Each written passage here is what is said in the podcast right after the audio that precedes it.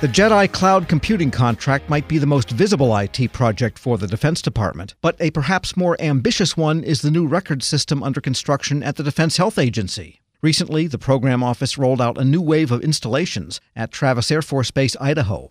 For an update on this multi year project, I spoke with Bill Tinston, the Program Executive Officer at the Defense Healthcare Management Systems Office, and Air Force Major General Lee Payne, a physician and Assistant Director for Combat Support at the Defense Health Agency. The first voice you hear is Major General Payne. We're installing a new electronic health record. Um, we've our, our legacy systems. We've had, uh, I think we were early adopters of electronic health records in the in the DoD. In fact, throughout my career as an emergency physician, I've been involved in all of them, uh, from the initial out, uh, rollout of CHCS uh, all the way now till uh, MHS Genesis. But it's really a, uh, updating our, our new electronic health record and is one of the objectives of this program to match what it is that the VA is putting in. I mean, that was when VA launched it, that's what they said.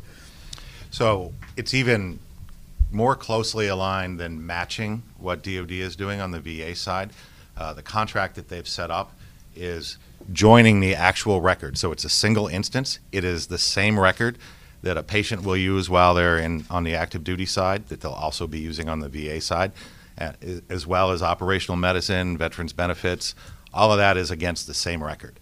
So in the end, the VA and the DoD are doing the same thing. There may be different capabilities and different processes that we use around a common record, a single record about the patient, not about where the care is delivered or who delivered it. I just wanted to add to what uh, Bill said. You know, eventually this uh, this system will be at the military entrance processing centers where we bring new recruits into the uh, into the military all through their active duty career while they're deployed, uh, and then at the VA. So it really brings the, the record throughout your your uh, the longitudinal record for the military member. And you have been testing it or piloting it in a couple of locations, the Pacific Northwest, and more recently elsewhere. Tell us what's been going on there. What have you learned so far?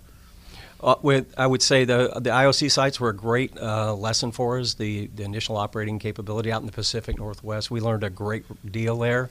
Um, some of the things we learned was that um, our infrastructure needed to be stable, and all our medical devices needed to be connected and stable for at least six months prior to we start, prior to starting uh, the transition training was a really, really important uh, effort for us. We, we moved to a thing called uh, peer expert training where we train like individuals. So I'm an emergency physician, so I would have an emergency physician peer expert or critical care nurse or a front desk clerk.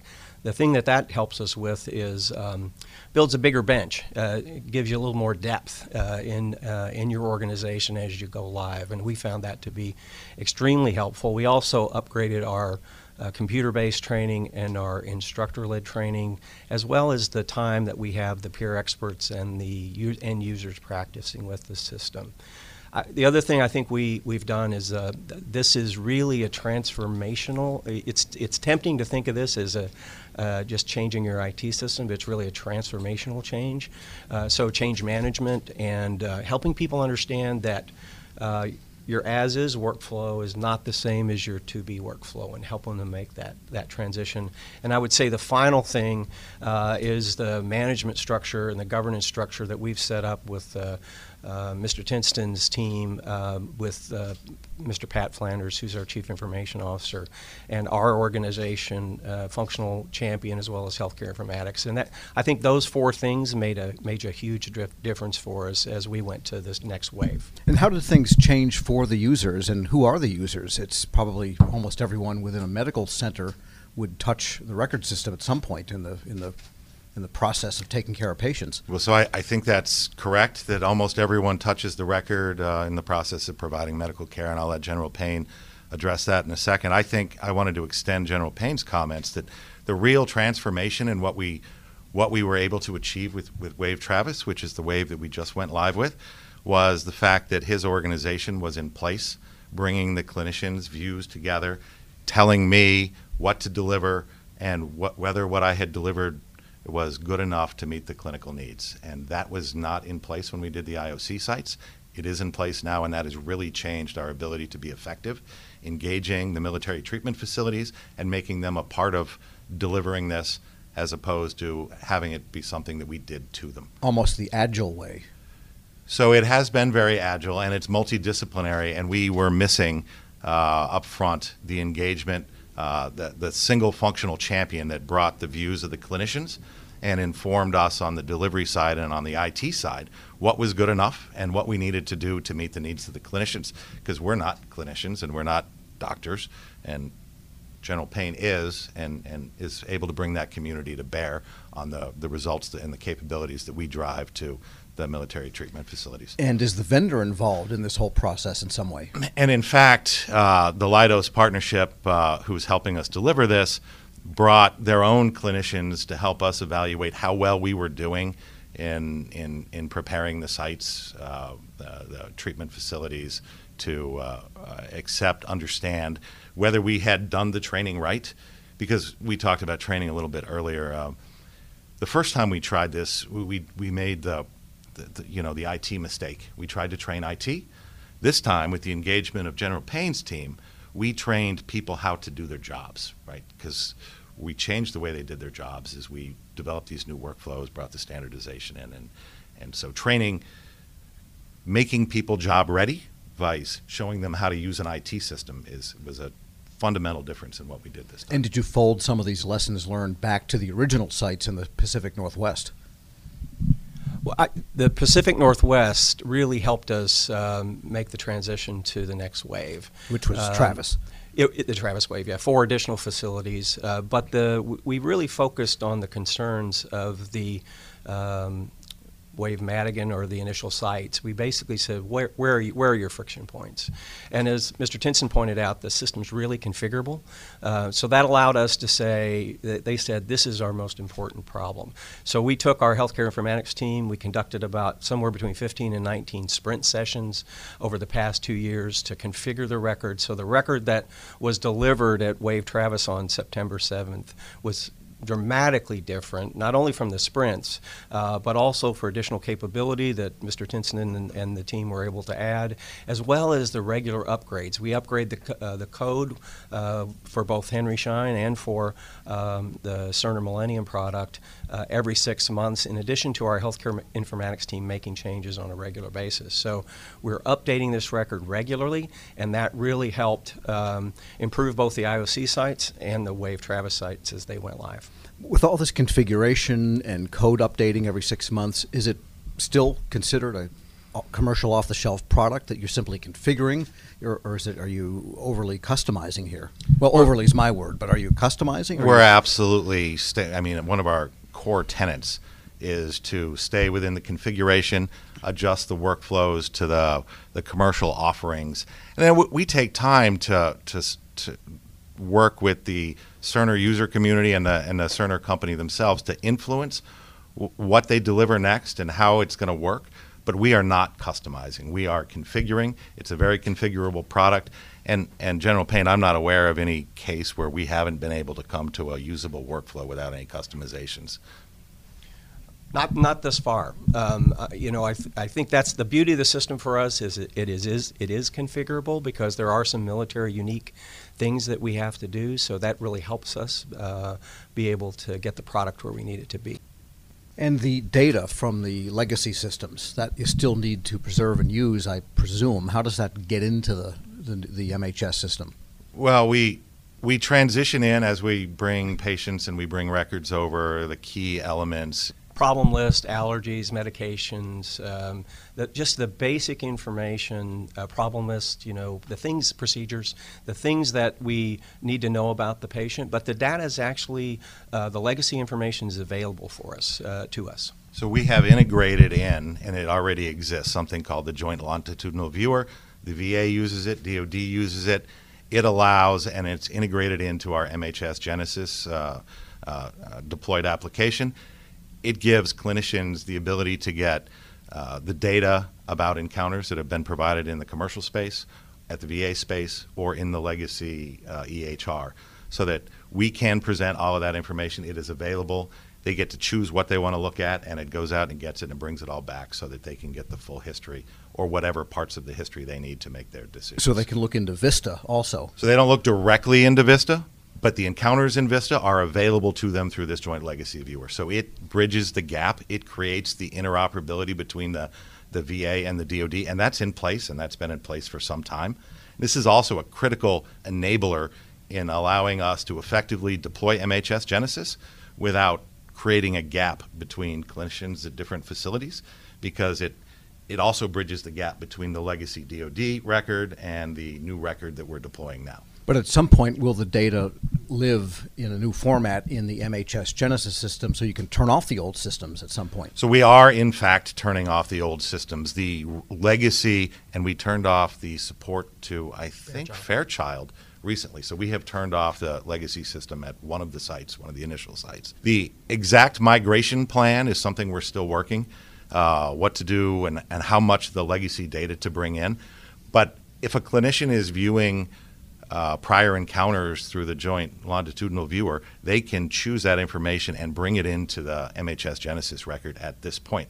Now, the bulk of the data and how to address that going forward, uh, we're looking at what the VA is doing because the VA is bringing all their data in up front, which is a new process that Cerner had not done before. And and it's some of the innovation that the VA through their their vehicle with Cerner has been able to bring to the table. That was not their standard practice when when we first engaged, uh, but we're watching that to see what our what the right strategy is for us to bring in all the data. But shutting off the legacy systems is is a key element of what we're doing here, and that makes it cost effective if we don't do that. We can't run both. One thing I just wanted to add, the other thing that the Joint Longitudinal Viewer does for us is allows us to, through health information exchanges, get access to the, uh, the commercial uh, records that are out there. So um, there are, right now in, for DoD, there are like 59 systems that we're, we're mm. connected to. So we can reach out and pull, pull that data in, which is critical. And as we move forward with the VA and a platform called CommonWell, we're going to have thousands uh, of healthcare systems that will, uh, and 60% of DoD's care uh, is provided. Um, into the, in the civilian network. So it's critical for us to be able to pull that data in to have a really comprehensive picture of what's going on with our patients. And Major General Payne, you are a physician. I am. And so you have worked with these systems directly as a clinician. What's the difference between the new and the old, and how does it enhance the work of people that are doing the kind of work that clinicians do? The thing I, I really love about this system is it's integrated. Um, if our, we had our, our systems were all separate before. Um, so now the inpatient, the outpatient, dental, uh, the patient portal, even the messaging between providers is all integrated in the system.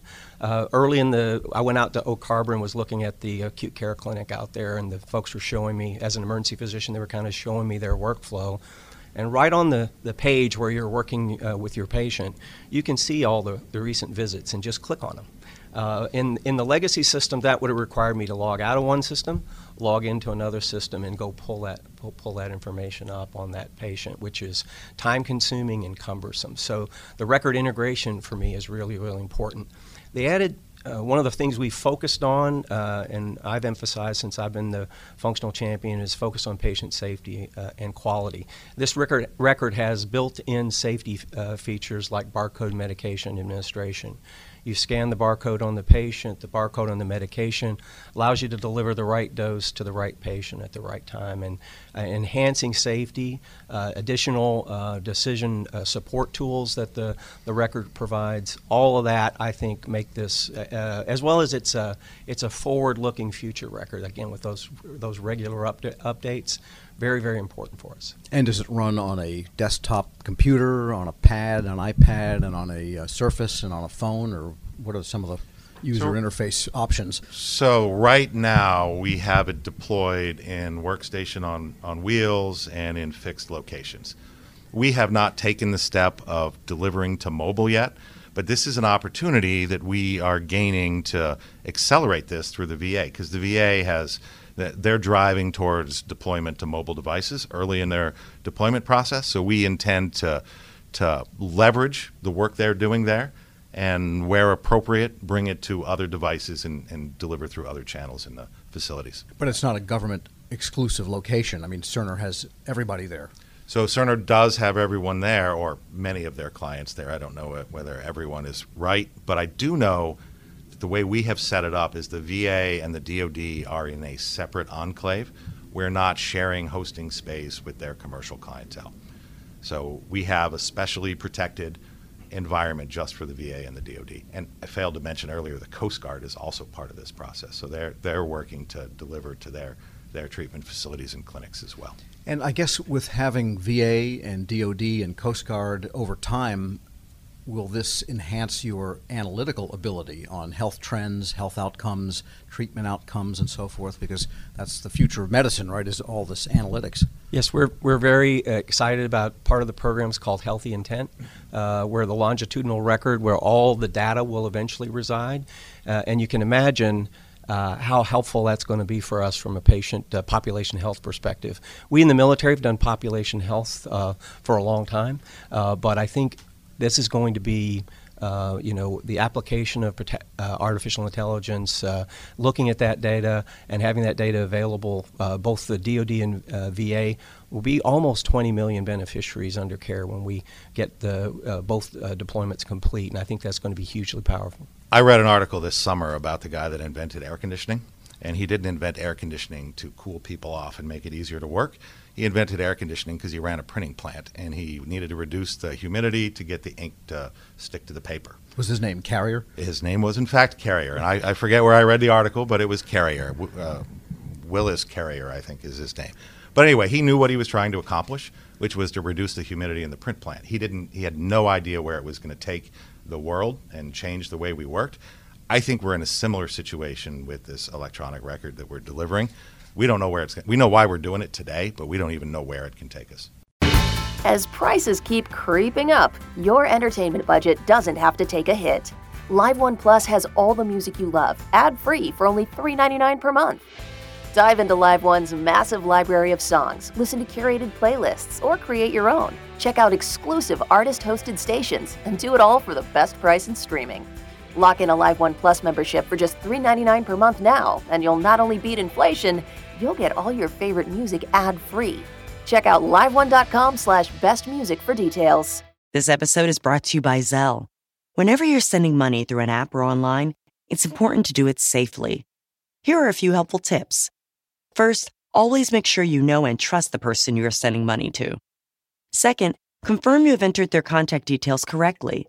And finally, if you don't trust the person or your recipient is rushing you to send money right away, think twice before sending money through an app or online.